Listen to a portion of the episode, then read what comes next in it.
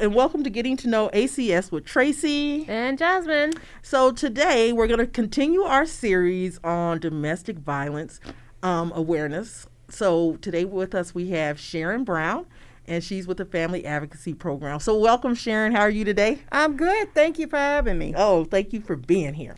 So Sharon, I know one of your specialties is, you know, teaching couples communication classes and that type of thing.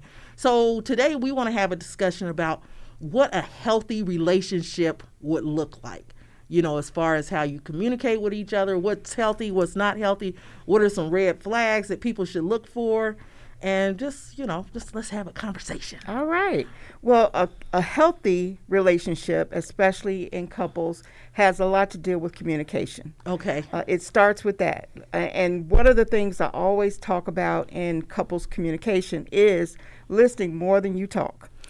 It is a big issue with a lot of people. Most people only want to hear what they want to hear, not what is actually being expressed to them. So when people are talking with compassion, the ability to listen with a healthy mindset, not overthink, because I have a lot of people that are worrying about so many different things and they never talk about what's really going on. So in those relationships that are healthy, you have a lot of give and take, compromise. Okay. People that are willing to have a win-win, not I'm going to win and I have to always be right. Okay. That's one of the biggest conversations that we have in our classes, is that a lot of people just want to be right. Okay. I like what you said when you said that a lot of people are just hearing what they want to hear and they're not really hearing what is being said to them. Yes. So can you elaborate a little bit on that? A lot of times, and think about any relationship that you have, a lot of times something can be said, it's based on your tone of voice, based on what perception people have of you. So in a relationship, we get comfortable. Right. We get very comfortable with each other to the point where you disrespect your spouse or partner more than you would the average person on the street. We take offense to how things are being presented because we automatically have things going on in our mind that cause us to have I want to say a slanted view, but it's not realistic. Right. So that is true. I would agree with that, because a lot of times, like you said, we take advantage of the fact that you're always going to be here.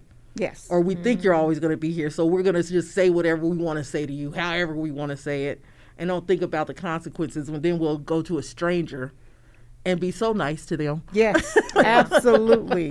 And you'll see that everywhere. And a lot of times in relationships that we're seeing now, people are not really talking. Right. They think they're communicating just by having the words come out of their mouth. Right. But the communication's not there. They fall for the gestures in the beginning, which is elaborate, right? Is that the correct word? Like, it's extreme.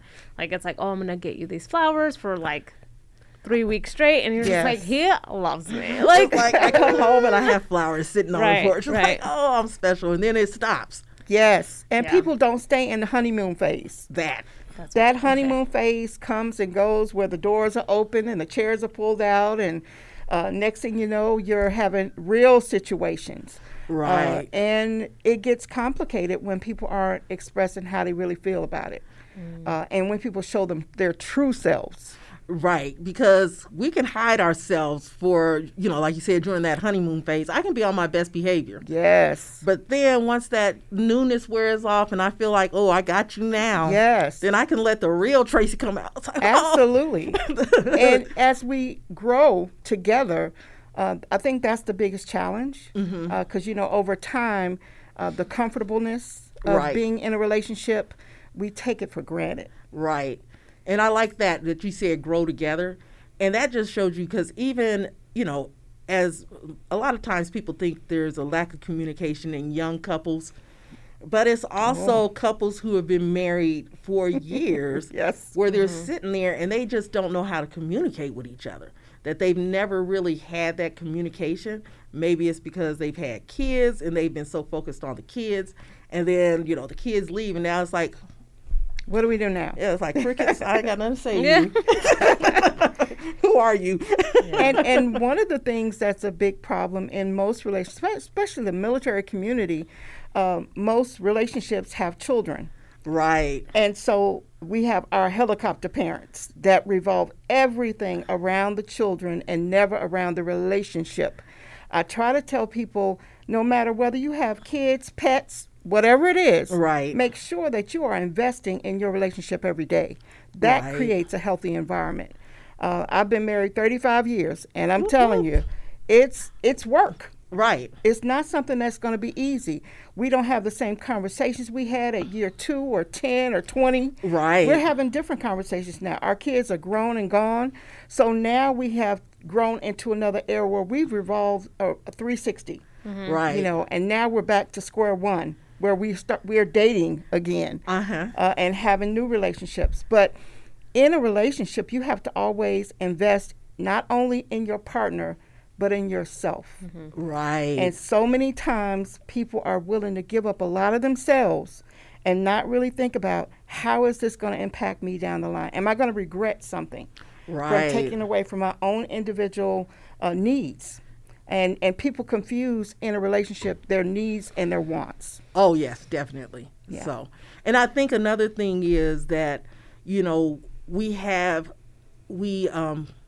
for younger people anyway, or our social media people, they look at Facebook and Instagram and they see these couples on there who are just presenting their best selves, and they want that fairy tale relationship. Yes. You know, mm-hmm. so. Yeah, or they want like that obsessive relationship, like where people will date for like a month and they're like, I'm so obsessed with so-and-so. Yeah. Or, for instance, the Megan Fox and Machine Gun Kelly. I don't know if I can say his name on here.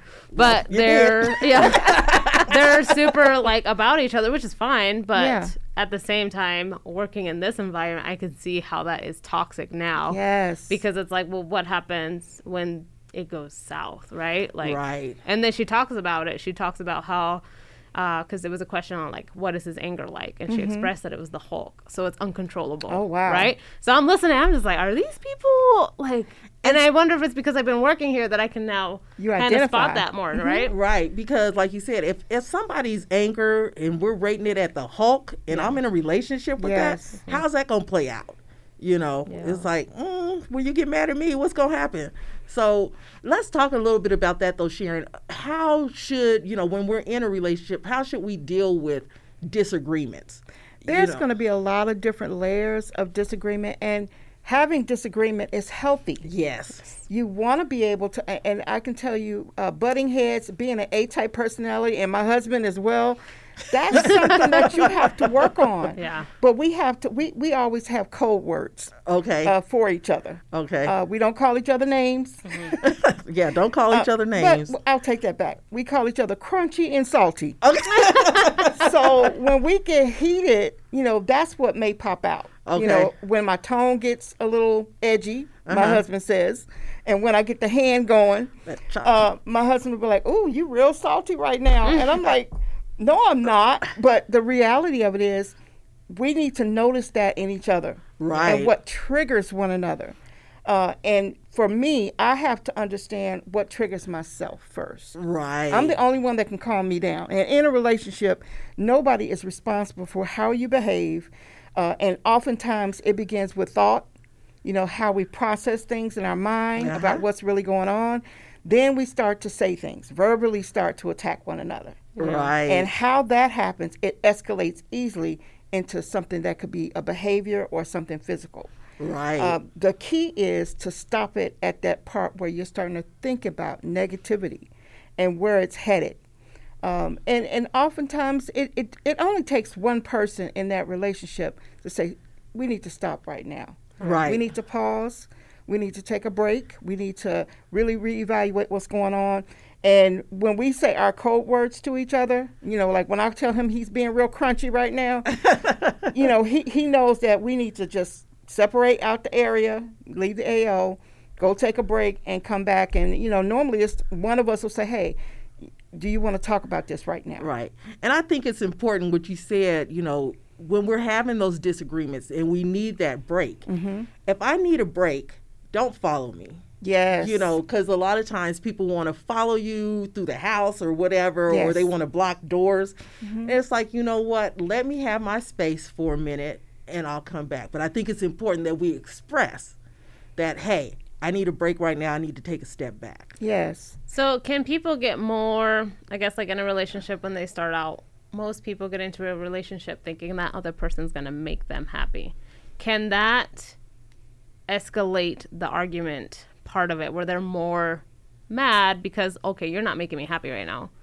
Is that a thing or? That is a real thing. Okay. I'm glad you brought that up because that is one of the key things that we find in a lot of our relationships that are struggling.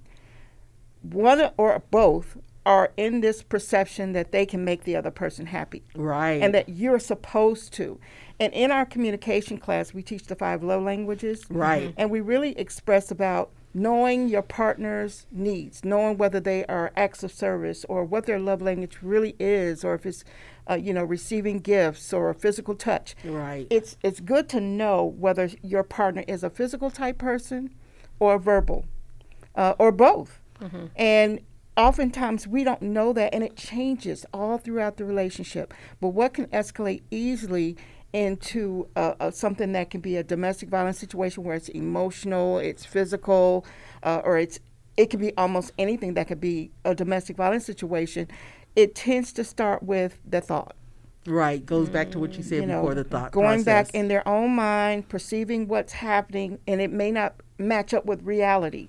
Right. And so, you know, if people take a good look at your part, being accountable for your you know, I know like in my relationship, I always have to take accountability for how I behave. Mm-hmm. Right. It's never about what my husband does as a reaction to what I do. Right. But I lay it on the line and say, you know what? I was wrong. I was dead wrong for saying this, that, or the other. Or giving you the cold shoulder. Because some people just believe that not speaking to someone is not a form of violence. Right. You know, because you're taking away their opportunity to talk to you. And so they walk away, shut it down, get quiet. That's another form of emotional. You know, yes, it's an emotional type of abuse. Right. Especially if that person needs that from you. But again, we are not here to fix one another. No. Mm-hmm. You're in a relationship.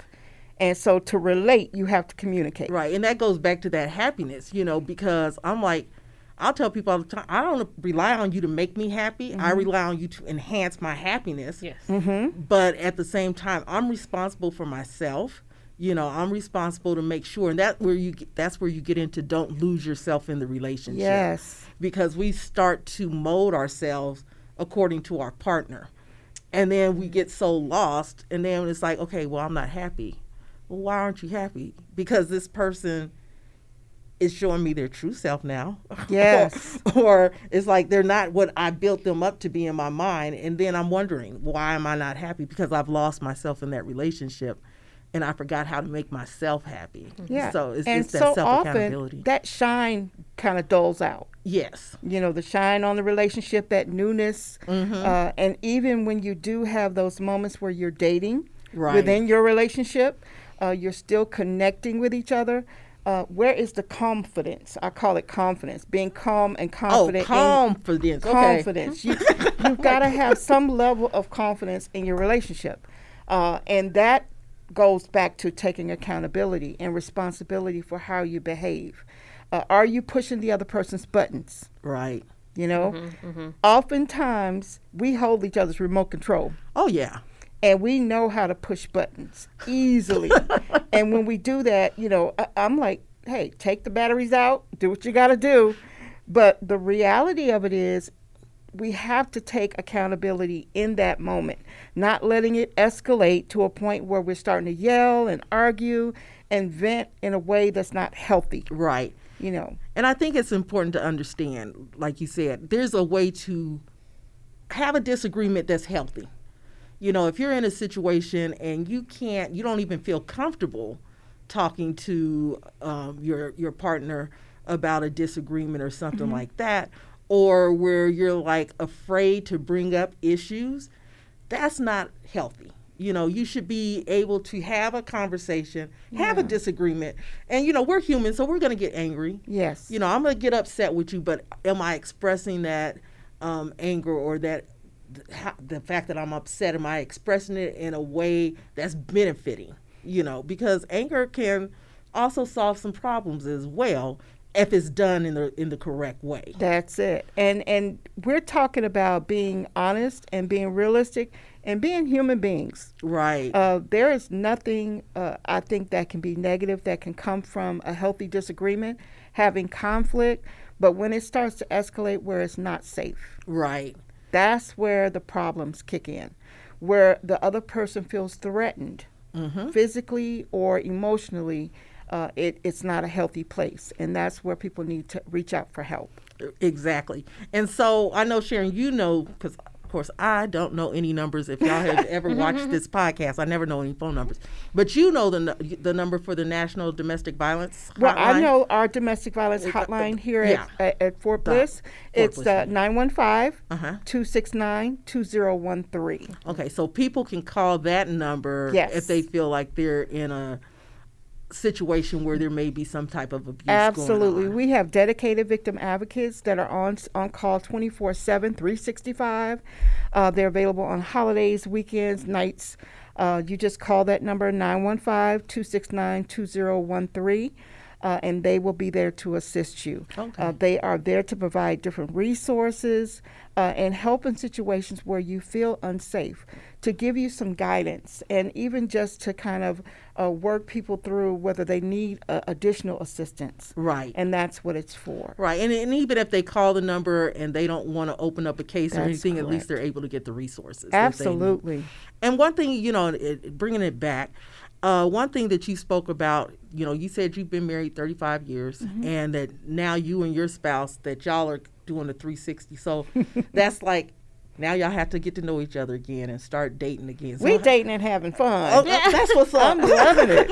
So do you want to talk about the importance of dating your partner, you know, after you've already made that commitment to each other, whether it's married, you're living together or whatever?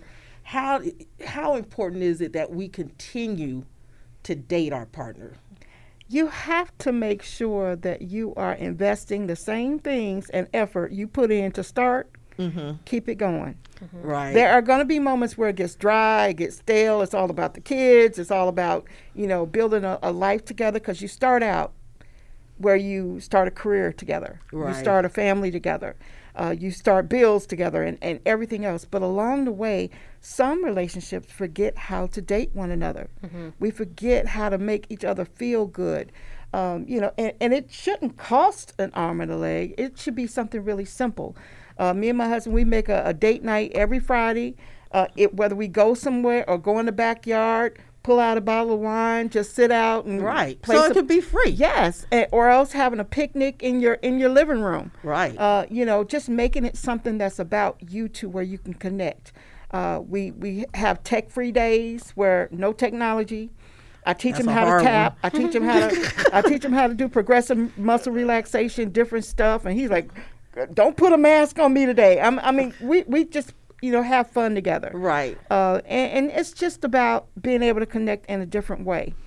Because all throughout your relationship, you're going to have days where it's going to be about finances. It's going to be about career. Mm-hmm. It's going to be about a lot of things. And honestly, there are days when I wake up and I look around, I'm like, oh, Lord, he's still here. But the reality of it is, I love my husband to my deepest core. Uh-huh. Some days I don't like him.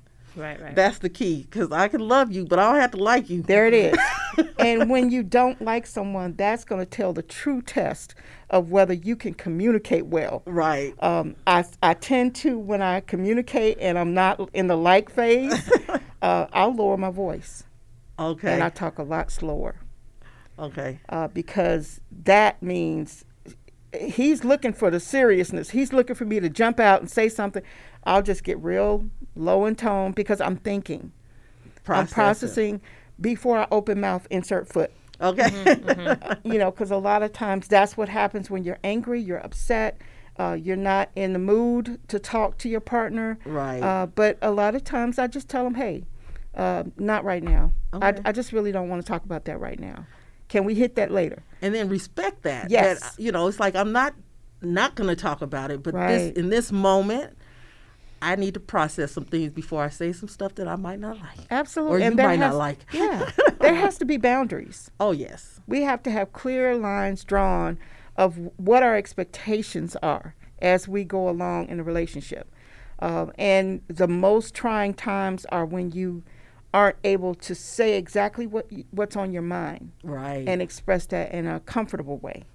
And the last thing I want to touch on, because you just brought it up, are expectations. How does that play out?